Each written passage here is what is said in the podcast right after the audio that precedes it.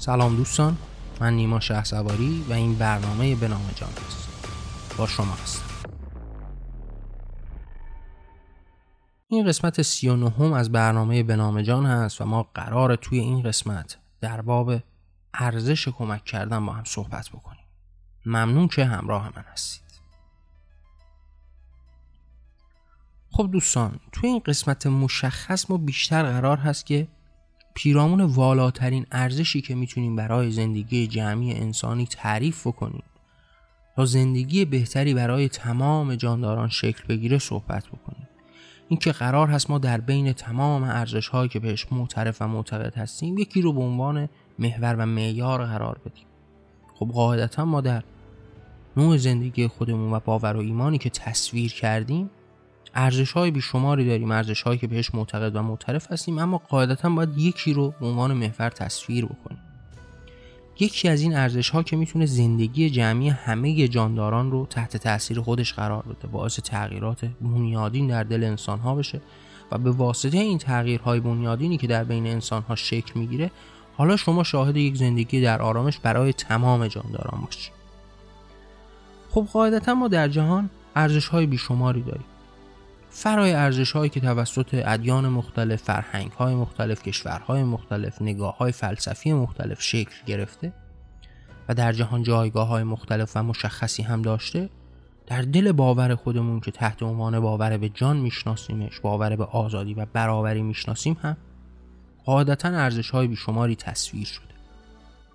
ارزش هایی که هر کدوم از اینها باعث اتفاقاتی است باعث اتفاقات جمعی است. یعنی وقتی ما انسانهایی رو در جامعه داشته باشیم که به یک ارزش مشخص معترف و معتقد باشن حالا می‌تونیم ببینیم که زندگی جمعی اونها به چه سمت و سوی میره. شما مواجه میشید با کشوری که مردمش در آرامش دارن زندگی می‌کنن. آرامش جمعی که مدیون همون ارزش گذاری هایی است که در دل اون جامعه اتفاق در برابر شما دارید می‌بینید کشورهایی که در نهایت در بزرگترین منجلاب ها و باطلاق ها زندگیشون رو به پیش می‌برن مثل شرایطی که ما در ایران داریم. وقتی ریشه یابی میشه حالا می‌بینیم که ارزش های شکل گرفته در بین این مردم هستش که بزرگترین لطمه ها رو به زندگی اجتماعی اونها زده. حالا هر گونه اونها ارزش ها رو تعریف کنن به واسطه همون ارزش ها رفتارها رو انجام میدن. حالا سعی می‌کنن بر پایه اون ارزش ها رفتارهایی رو به پیش ببرن. حالا یه چارچوب و قاعده ای داره رفتارهای اونها و این چارچوب و قاعده هستش که زندگی جمعی اونها رو می‌سازه. هنجارها و ارزشهایی که توسط انسانها تعریف میشه و زندگی جمعی اونها رو به پیش می‌بره. شما مواجه میشید با کشوری که در نهایت آزادی و آرامش داره زندگی می‌کنه. فرهنگ قالب این مردم به واسطه ارزش است که براشون ساخته شده ایمان جمعی که اونها رو به این سمت و سو سوق داده. حالا شما مواجه میشید اینها ارزش هایی رو برای خودشون تعریف کردن که به واسطه این ارزش های رفتارهای جمعی رو هم از خودشون بروز میدن. حالا در نهایت به واسطه این تصاویر مشخص شما مواجه میشید. حالا کشوری است که آزادی رو به ارمغان برای مردمش میاره. ارزشی رو تحت عنوان آزادی مثلا تعریف کرده. حالا مردم برای اینکه در این جامعه به یک جایگاه بهتری برسن به یک شعنی برسن به یک شخصیت مشخصی برسن باید در چارچوب همین ارزش ها گام بردارن. هر کدومشون که این ارزش ها رو زیر پا بذارن دوچار یک ضد ارزشی شدن و از جامعه خودشون ترد میشن حالا شما مواجه میشید با کشوری که درون اون احترام به دیگران یک ارزش قابل ستایش است و حالا می‌بینید که چگونه مردم سعی می‌کنن احترام دیگران رو داشته باشن جان اونها رو پاس بدارن حالا هر کسی که از این موضوع مشخص تخطی بکنه دوچار یک ضد ارزش شده. حالا این زندگی جمعی و فرهنگ جمعی اونها رو می‌سازه و ما مواجه میشیم با یک زندگی در آرامش برای جماعتی که در یک کشور مشخص زندگی می‌کنه دقیقا نقطه تقابل هم داره. نقطه در برابرش جماعتی هستن که از این کشتن و خونخاری و شکنجه دادن دیگران لذت می‌برن. ارزش اونها از میان بردن دیگران هست. کافران هست معترضان هست منتقدان هست. یعنی شرایطی که به عنوان مثال در ایران ما تعریف شده. حالا ارزش گذاری هایی که توسط مثلا اسلام داره شکل می‌گیره به خاری کشتن کافران هست. حالا شما وقتی مواجه میشید ببینید که این ارزش تعریف شده است که شما فلان کافر رو از میان ببرید. احترامی برای جان او برای آزادی او برای زندگی او قائل نشید. حالا کسی که این رفتار رو انجام میده قهرمان به حساب میاد. به یک ارزشی پایبند بوده کسی که یک کافری رو کشته نمی‌دونم. هر چیزی که تعریف کنید مثلا یک تعریفی به شما خوانده میشه و یک ارزشی خوانده میشه حالا کسی است که مثلا فاحشگان رو از میان برمیداره. حالا این نه تنها باعث شده که با این قتل و جنون و وحشیگری خودش یک رفتار ضد ارزشی رو انجام نداده بلکه یک ارزش رو هم بهش پایبند بوده. حالا یک جایگاه بهتری هم می‌گیره. حالا این وقتی در یک اشل بزرگی در یک نگاه اجتماعی در یک جامعه بزرگ بهش نگاه میشه حالا می‌بینیم که چگونه یک جماعتی در یک کشور به یک منجلابی فرو رفتن و یک جماعتی هم دارن در آرامش و آزادی زندگی می‌کنن. پس این ارزش ها تعیین کننده در زندگی ما انسان ها هست. زندگی جمعی ما رو شکل میده. ما وقتی با یک جامعه روبرو میشیم با زندگی جمعی انسان ها روبرو میشیم که خب قاعدتا انسان ها جمعی زندگی می‌کنن و اصلا در اجتماع و رابطه تعریف میشن؟ خب قاعدتا بزرگترین اصلی که می‌تونه زندگی اونها رو به پیش ببره اون چیزی که ما تحت عنوان ارزش می‌شناسیم. پس باید به ارزش این موضوع مشخص پی ببریم تا چه اندازه این ارزش ها و این ضد ارزش ها این هنجارها و این ناهنجاری ها تعریفش می‌تونه زندگی جمعی اونها رو دوچار تغییر بود تا چه اندازه می‌تونه به زندگی اونها رنگ و بوی مشخصی بده. ما مواجه میشیم با ایرانی که ارزش هایی براش تعریف شده. به عنوان مثال در این فرهنگ شیعیگری این میل به عزاداری تبدیل شده به یک ارزش مشخص. حالا شما مواجه میشید با یک جماعت افسرده ای که در ایران دارن زندگیشون رو گذر می‌کنن.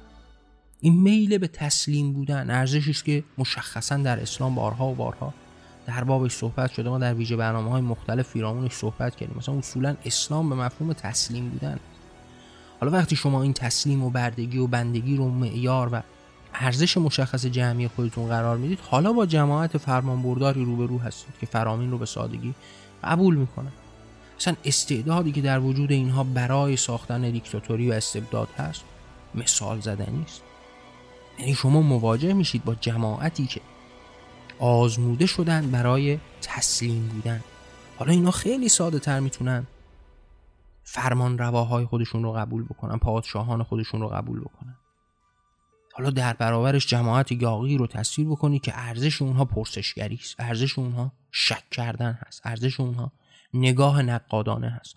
حالا در این جامعه مشخص قاعدتا کسی نمی‌تونه به فرماندهی برسه کسی نمی‌تونه تبدیل به خدا بشه. حالا جماعت پرسشگری هستن که به واسطه این پرسشگری دارن یک ارزشی رو به پیش می‌برن.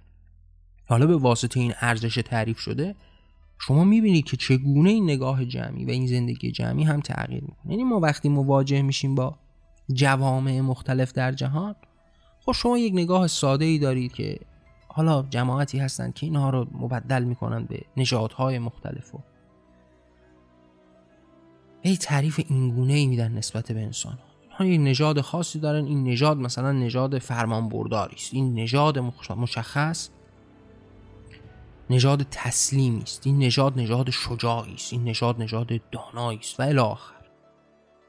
بدون اینکه بخوان به عمق موضوع نگاه بکنن. ببینن که چگونه این انسان ها به واسطه تعالیم و تربیتی که دیدن به واسطه ارزش گذاری های اجتماعی که شده این رفتار جمعی رو دارن شکل میدن.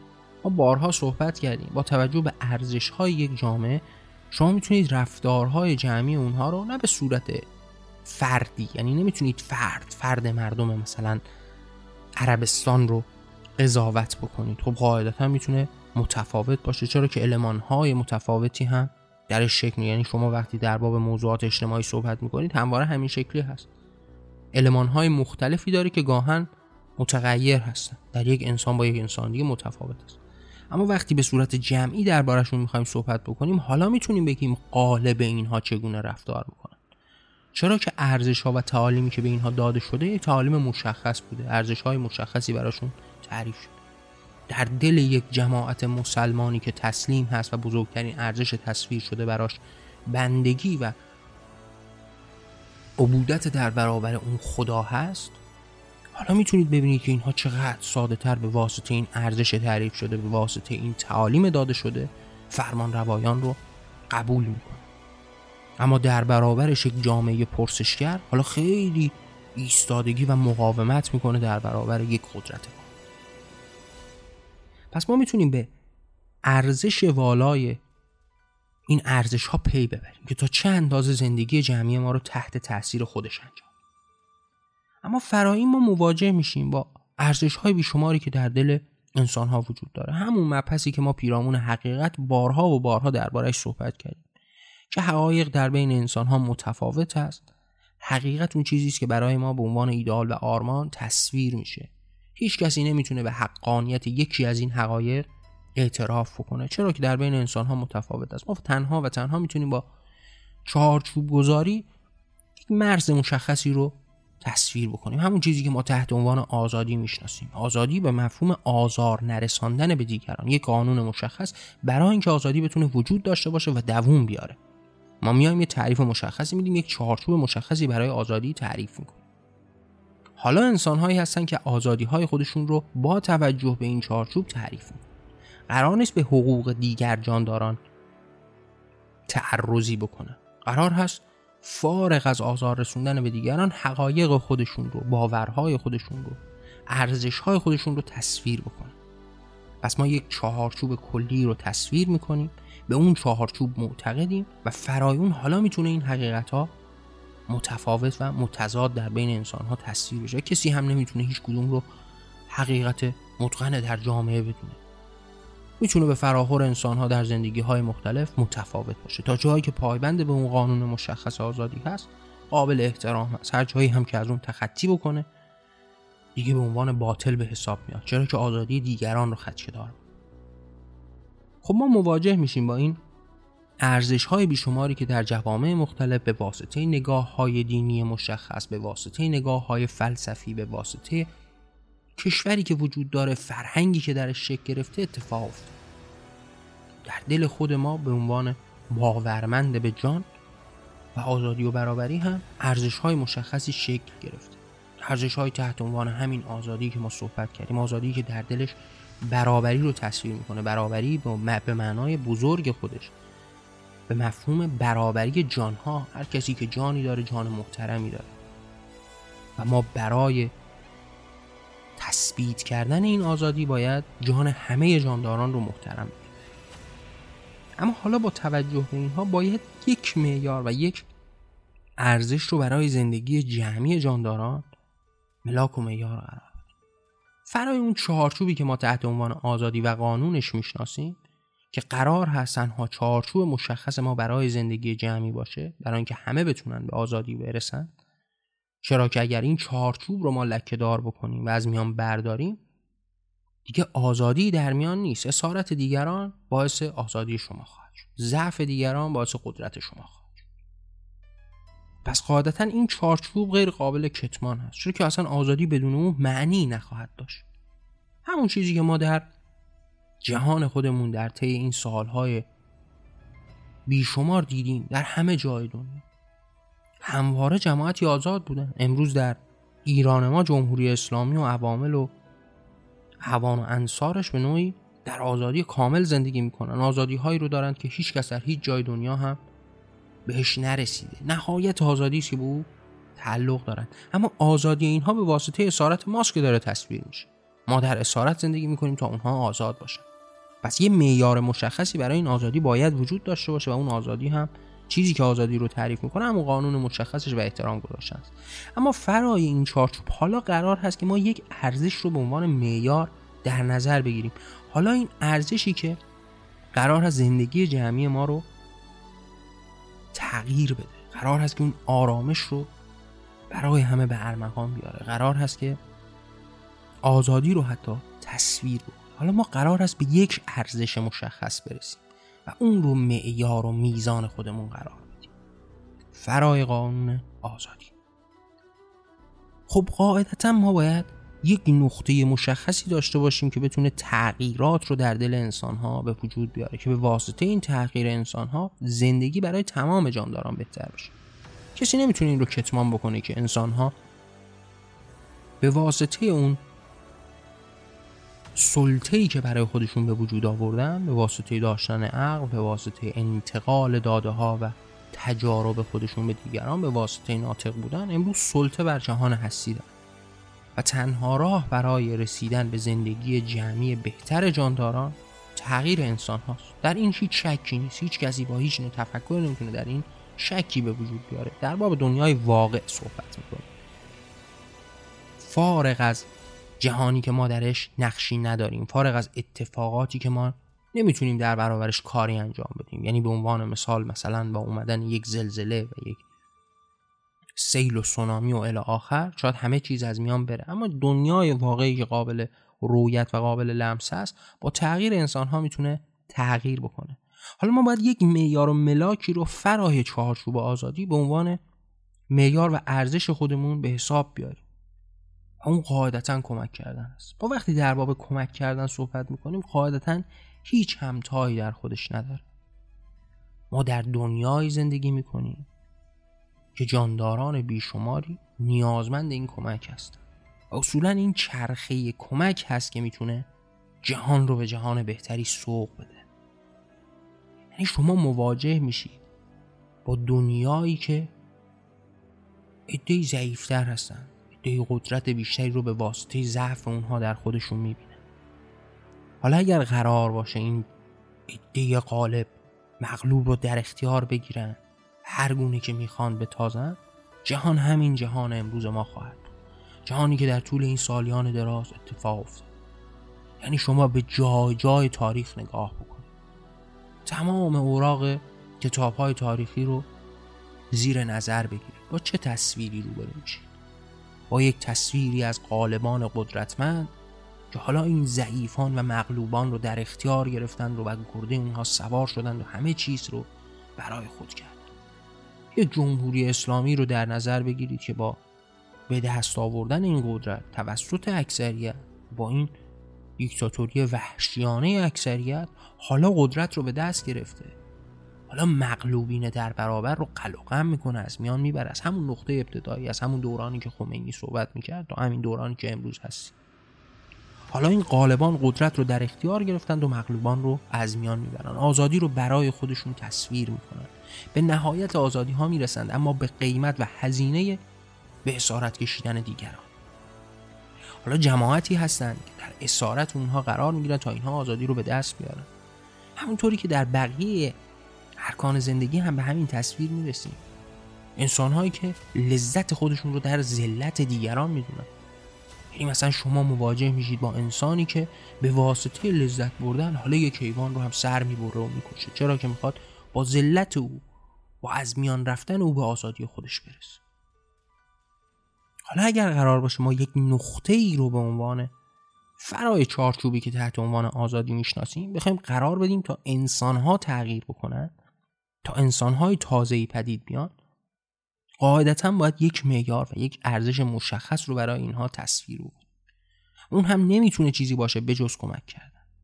این احساس کمک کردن که می‌تونه در وجود این انسان ها قاعدتا بزرگترین تلنگر رو برای رسیدن به همون آرمان مشخص و ایمان به قانون آزادی هم زنده بکنه. حالا شما تصویر بکنید انسان هایی که باورمند به این ارزش هستند کمک کردن رو به عنوان والاترین ارزش جمعی خودشون تصویر می‌کنن. حالا اینها قرار هست که رها بشن از این حس قالب و مغلوب بودن از این حس صاحب بودن از این حس برده و بنده داشتن مالک دیگران بودن. حالا قرار هست که خودشون رو در تصویر مددگر بر دیگران ببینن. حالا قرار هست که قدرت رو به کنار بزنن. ضعف دیگران رو نادیده بگیرن. قرار هست که خودشون رو در کالبد بزرگی ببینن. خودشون رو جزی از یک کالبد بزرگ ببینن. همون شعر معروف سعدی که شعر زیبایش رو بر درب سازمان ملل هم تصویر شده. که قاعدتا به جای اون بنی آدم باید ما جانداران رو تصویر بکنیم. یک تصویر کلی یعنی خاتمه بدیم به این نگاه با خطکش در دست برای قسم قسم کردن جانداران. برای اینکه یک روز انسان رو اشرف تصویر بکنیم یک روز مردان رو یک روز مسلمانان رو و الی آخر. حالا باید به یک نقطه مشخصی رسید برای اینکه یک روز به تمام این نابرابری ها و این برتری طلبی ها پایان داد. یک روز یک نقطه بر این بطلان گذاشت. بر این دومینوی پرتکرار گذاشت. یک روز ما وارد وادی بشیم که در این برابری غرق بشیم. همه رو یکسان و برابر به جانشون محترم بدون قاعدتا ما چیزی همتای کمک کردن در جهان نداریم که بتونه انسانها رو تغییر بده. شما تصور بکنید که اگر کمک کردن تبدیل به ارزش ابتدایی در بین انسان ها باشه. انسان وجود داشته باشند که کمک کردن رو بزرگترین ارزش زندگی خودشون بود حالا زندگی جمعی اینجا هستش که موضوع مهم است حالا شما تصویر بکنید مثلا ایران ما کمک کردن به دیگران ارزش اصلی و معیار بزرگ این انسان ها باشه. حالا هر کسی که در برابر کمک کردن به دیگران جپی داره یه ضد ارزشی مرتکب شده. ترد قرار هست بشه. حالا حتی بی تفاوتی نسبت به دیگران قرار هست که او رو ترد بکنه قرار هست که او باعث و بانی یک ضد ارزش باشه. گفتیم درباره صحبت کردیم در این ابتدای برنامه. اینکه وقتی ما وارد یک جامعه میشیم به واسطه ارزش هایی که تعریف می‌کنن یک سری ضد ارزش ها رو هم تعریف می‌کنن. حالا کسی که در وادی ارزش ها گام برمیداره قاعدتا جایگاه بهتری می‌گیره. قاعدتا پاداش خواهد گرفت. حالا انسان ها در تلاش برای رسیدن به اون جایگاه والاتر هستن در طول تاریخ همواره هم خواهند بود. حالا اگر این ارزش های تعریف شده به جای ارزش های مثل قتل و کشتار و شکنجه و اسارت دیگران و تحمیل عقاید به دیگران کمک کردن به دیگران باشه چه تصویری برای ما ترسیم میشه؟ حالا وقتی این کمک کردن مبدل به ارزش جمعی میشه ضد ارزشش خونسا بودن هست منفعل بودن هست کمک نکردن هست در برابر کمک کردن ایستادن هست. حالا کسی که قرار باشه در این وادی ها قرار بگیره مرتکب ضد ارزش شده. حالا قرار هست از جامعه ترد بشه. و حالا انسان ها کم کم به واسطه همین میل و رقبت به رسیدن به جایگاه های والاتر هم حتی حاضرن که وارد بشن و کم کم قاعدتا حتی این نگاه هم برداشته میشه این تبدیل به یک ارزش جمعی میشه. حالا شما تصور بکنید که تا چه اندازه دنیای بهتری رو خواهید داشت. اگر قرار باشه این ارزش کمک کردن مبدل به والاترین ارزش و معیار انسان ها باشه حالا شما هر نیازمندی رو که ببینی جماعتی هستند که بخوان بهش کمک بکنن. حالا شما تصور بکنید به واسطه این تا چه اندازه نیازها از میان برداشته خواهد یعنی مثلا ما وقتی در باب فرزند آوری صحبت کردیم من در یه مقاله هم که در کتاب کیمیا نوشته بودم دربارهش صحبت کردم. در یکی از این برنامه های به نام جان هم پیرامون فرزند آوری صحبت کردم شما تصور بکنید که معیار و ملاک انسان ها کمک کردن باشه. آیا کسی حاضر هستش که پیش از اینکه بدون آیا کودکی نیاز به کمک شما داره بچه‌ای به دنیا بیاره از خودش؟ خب قاعدتا معیار و ارزش جمعی این انسان ها در جامعه کمک کردن به دیگران هست. حالا کودکانی هستند که نیازمند این کمک شما هستند شما پیش از اینکه بخواید فرزند بیارید در جستجوی این کودکان بی سرپرست خواهید بود. و به همین واسطه می‌بینید چگونه جهان جهان بهتری خواهد شد. چگونه نیازمندان هم به مددجوی خودشون خواهند رسید. حالا شما تصور بکنید که در یک جامعه اگر کسی نیازمنده به کمک است و کسی از کنار او به سادگی میگذره همون جوری که امروز داریم می‌بینیم.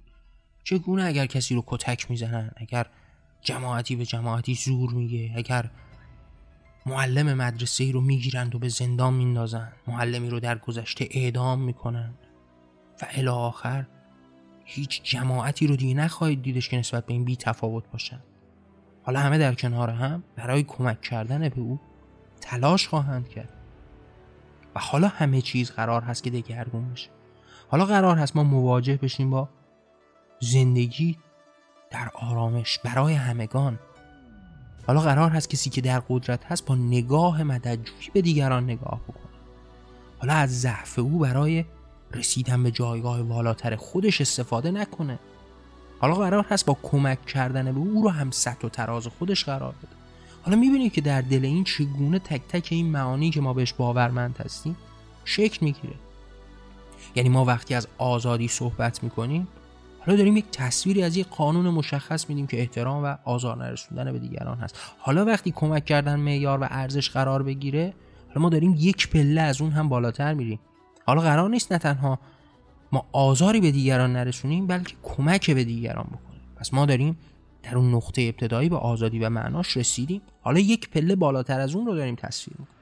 وقتی ما در باب برابری صحبت می‌کنیم برابری یعنی از میان بردن برتری ها هر گونه برتری از میان برداشته بشه. حالا ما داریم در باب کسی صحبت می‌کنیم که در قدرت هست ضعف دیگری رو می‌بینه اما به جای اینکه از این قدرت استفاده بکنه ارزش تصویر شده او کمک کردن به دیگران هست. پس قاعدتا کسی که صاحب قدرت هست و ضعف دیگران رو می‌بینه نه تنها بر علیه اونها استفاده نمی‌کنه بلکه حالا سعی می‌کنه با کمک کردن بستری برای برابری رو تصویر بکنه.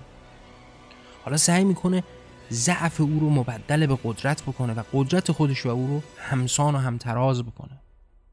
حالا ما مواجه میشیم که اگر معیاری تحت عنوان کمک کردن مبدل به والاترین ارزش بشه معانی که ما به اون معتقد هستیم مثل آزادی و برابری در دل اون شکل می‌گیره به عنوان مثال اگر به گیاهخواری بخواید فکر بکنید که دیگه معنایی نمی‌تونه پیدا بکنه. ما داریم در باب ارزشی صحبت می‌کنیم که قرار هست به دیگران دیگران در معنای کلی خودش در برابری کامل تمام جانها اتفاقات رو رقم بزنه حالا اون کسی که این معیار رو ملاک خودش قرار داده و قرار هست اگر از کنار یک سگ دردمند از کنار یک گربه دردمند از کنار یک حیوان در شکار در تله و الی آخر گذر می‌کنه نسبت به او واکنش داشته باشه. برای آزاد شدن او و آزاد زندگی کردن او تلاش بکنه دیگه در زمینه این که بخواد او رو بکشه و از گوشت و خونش لذت ببره که دیگه معنایی نخواهد داشت. پس وقتی ما در باب این معیار والاترین ارزش و کمک کردن صحبت می‌کنیم این که باید کمک کردن مبدله به بزرگترین و والاترین ارزش جمعی ما باشه به این واسطه هست که رسیدن به کمک کردن یک مرحله بالاتر از اون معانی است که ما پیشتر از اون دربارش صحبت کردیم. و کسی که به اون مرحله برسه قاعدتا اون مراحل پشتی رو هم قبول کرده. قاعدتا به آزادی و قانون مشخصش و آزار نرسوندن به دیگران معترف است. قاعدتا نه تنها به برابری معترف است بلکه در راستای رسیدن به برابری تلاش هم می‌کنه. پس حالا ما مواجه میشیم با انسان هایی که در پی تغییر هستند. ما وقتی برسیم به این رفتار جمعی یعنی داریم یک تغییر بنیادینی در بین انسان ها شکل میدیم حالا قرار هست که اون سنت های گذشته ما تغییر بکنه. حالا قرار هست بزرگترین معلم ما همین تغییر باشه. خب قاعدتا در باب تعلیم و تربیت همه شما شاید شنیده باشید.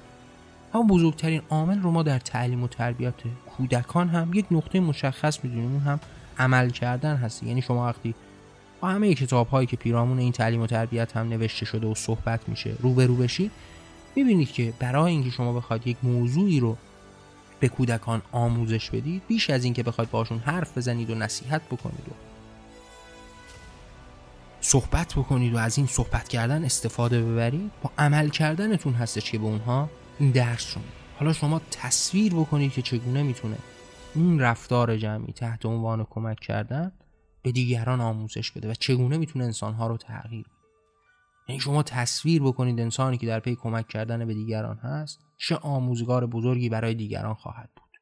دیگرانی که این رو خواهند دید و با این آموزش وارد این وادی خواهند شد. حالا ما می‌تونیم شاهد تغییر سنت های گذشته و دردمند خودمون باشیم. فرهنگی که پر از آلودگی هاست رو اینگونه پاک بکنیم. دوباره سرآغاز بکنیم و یک تعریف تازه‌ای بدیم. اگر تا دیروز قرار بوده که بر ضد منتقدان و پرسشگران و کافران و مشرکان و مرتدان و اینها ایستادگی بکنیم و اینها رو بکشیم و به خاری از میان ببریم حالا با ارزشی تحت عنوان کمک کردن نه تنها به وجود اونها احترام می‌ذاریم بلکه قرار هست با کمک کردن به اونها جهان بهتری رو تصویر بکنیم. پس خیلی از ضد ارزش هایی که وجود داره قاعدتا از میان برداشته خواهد شد. یک ارزش تازه‌ای سر برون خواهد آورد که حالا با توجه به اون ضد ارزش ها هم تعریف میشه. حالا خونسا بودن مبدل به ضد ارزش میشه. حالا در برابر کمک ایستادن ضد ارزش میشه. حالا احترام نذاشتن به دیگران هم ضد ارزش میشه. حالا از بین بردن و کشتن دیگران ضد ارزش میشه. و الی آخر حالا این سنت ها این فرهنگ های گذشته آلوده تغییر می‌کنن و ما مواجه میشیم با یک تغییر ساختاری که در پی خودش انسانهای بیشتری رو هم تغییر میده. حالا با رفتارهاشون می‌تونن همه چیز رو تغییر ما اگر معیار کمک کردن رو به عنوان خط میزان خودمون قرار بدیم و بالاترین ارزش جمعی قرار بدیم شما توجه بکنید که تا چند اندازه می‌تونه اتفاقات دنیا تغییر امروز در سراسر جهان اتفاقات بیشماری هم رخ میده. تحت عنوان مثلا کارناوال هایی که برای شادمانی مردم شکل میده. عزاداری هایی که شکل میده. مراسم بیشمار آین های بیشماری که اتفاق میده وابسته به فرهنگ کشورهای مختلف یا به وابسته به ادیان مختلف. خب قاعدتا ما که به عنوان ایرانی در یک کشور شیعه با مثلا آشورا تاسوها همیشه روبرو بودیم. با محرم و نمی‌دونم بقیه این مراسمی که داره حالا شما تصور بکنید در جای جای جهان هم به همین شکل هست. ما مثلا مواجه میشیم با کارناوال هایی که حتی برای شادی هست در کشورهای دیگه. حالا اینها هر کدوم یک معیار و ارزشی رو تصویر کردن دیگه. حادثه کربلا مبدل به یک ارزش بزرگ برای مسلمان ها شده. حالا با هر تعریف و تعبیری که دارن برای رسیدن به پاداش در بهشت برای همسو بودن با حسین برای رسیدن به شجاعت و یا هر دلیل دیگری. و برای خارجی ها و کشورهای دیگه در جهان و فرهنگ های بیشمار هم برای رسیدن به ارزش های مختلف شاد بودن زندگی جمعی و الی حالا شما تصور بکنید اگر معیار و ملاک جمعی انسان ها قرار باشه کمک کردن به دیگران باشه حالا اگر قرار باشه آینی اتفاق بیفته کارناوالی شکل بگیره در راستای کمک کردن به دیگران هست. حالا شما تصور بکنید چه شکوهی برای تغییر زندگی جمعی اتفاق خواهد افتاد. شما تصور بکنید اون جماعتی که قرار هست در یک عزاداری یا در یک کارناوال پر از شادی در یک مراسم نمی‌دونم رنگ و رقص و یه همچین مراسمی شرکت بکنند و زمان رو به بتالت بگذرونند حالا اگه قرار باشه به دیگران کمک بکنن آیا نیازمندی باقی خواهد موند؟ آیا در ایران خودمون اگر قرار باشه در همون روز مشخص آشورا و تاسوعا همون جماعتی که میان بیرون یا در اربعین و میرن به کربلا پای پیاده اون جماعت قرار باشه کمکی به دیگران بکنند؟ آیا قرار هست باز هم در جامعه ما نیازمندی ببینیم؟ نیازمند به هر چیزی. تنها و تنها مسائل اقتصادی رو معیار قرار ندیم. مشکلات بی حد و اصری که در جهان وجود پس وقتی ما در باب این ارزش مشخص و کمک کردن صحبت می‌کنیم این ارزشی است که در دل خودش ارزش ها و ضد ارزش های بیشماری رو هم بازآفرینی می‌کنه. و ما با رسیدن به این معیار مشخص مواجه میشیم با جهانی که زندگی با آرامش و زندگی بهتری رو برای انسان ها و دیگر جانداران تصویر می‌کنه ما مواجه میشیم با ارزشی تحت عنوان کمک کردن که قاعدتا پایبند به قانون آزادی و آزار نرسوندن به دیگران هست. چرا که یک مرحله از اون جلوتر هست. یعنی ما در قانون آزادی میگیم به دیگران آزار نرسونید تا همه جانداران بتونن آزادانه زندگی بکنن. حالا ما مواجه هستیم با ارزشی که داریم میگه به دیگران کمک بکنید. پس آزار که به اونها نخواهد رسون و قاعدتا میشه دربارهش صحبت های بیشماری هم کرد. اما سعی کردم در همین حد دربارهش صحبت بکنم قاعدتا در باب کمک کردن باز هم صحبت خواهیم کرد در قسمت های آتی و یا در ویژه برنامه هایی که در ادامه منتشر خواهیم در این انتهای برنامه هم دوست دارم باهاتون مطرح بکنم که اگر دوست دارید این صدا شنیده بشه این راه تغییر شکل بگیره می‌تونید آثار من رو با دیگران به اشتراک بذارید. منظور از آثار هم خلاصه برنامه به جان نمیشه. من پیش از اینکه بخوام برنامه به نام جان رو ضبط و منتشر بکنم آرا افکار و عقایدم رو تحت عناوین کتابهایی به رشته تحریر درآوردم. این آثار به صورت رایگان در وبسایت جهان آرمانی در اختیار شما دوستان هست. می‌تونید با مراجعه به این وبسایت این آثار رو به صورت رایگان دریافت بکنید و اگر دوست داشتید این صدا شنیده بشه و این راه تغییر شکل بگیره اون رو با دیگران هم به اشتراک بذارید. ممنون که همراه من بودید. من نیما شه سواری و این برنامه به نام جان.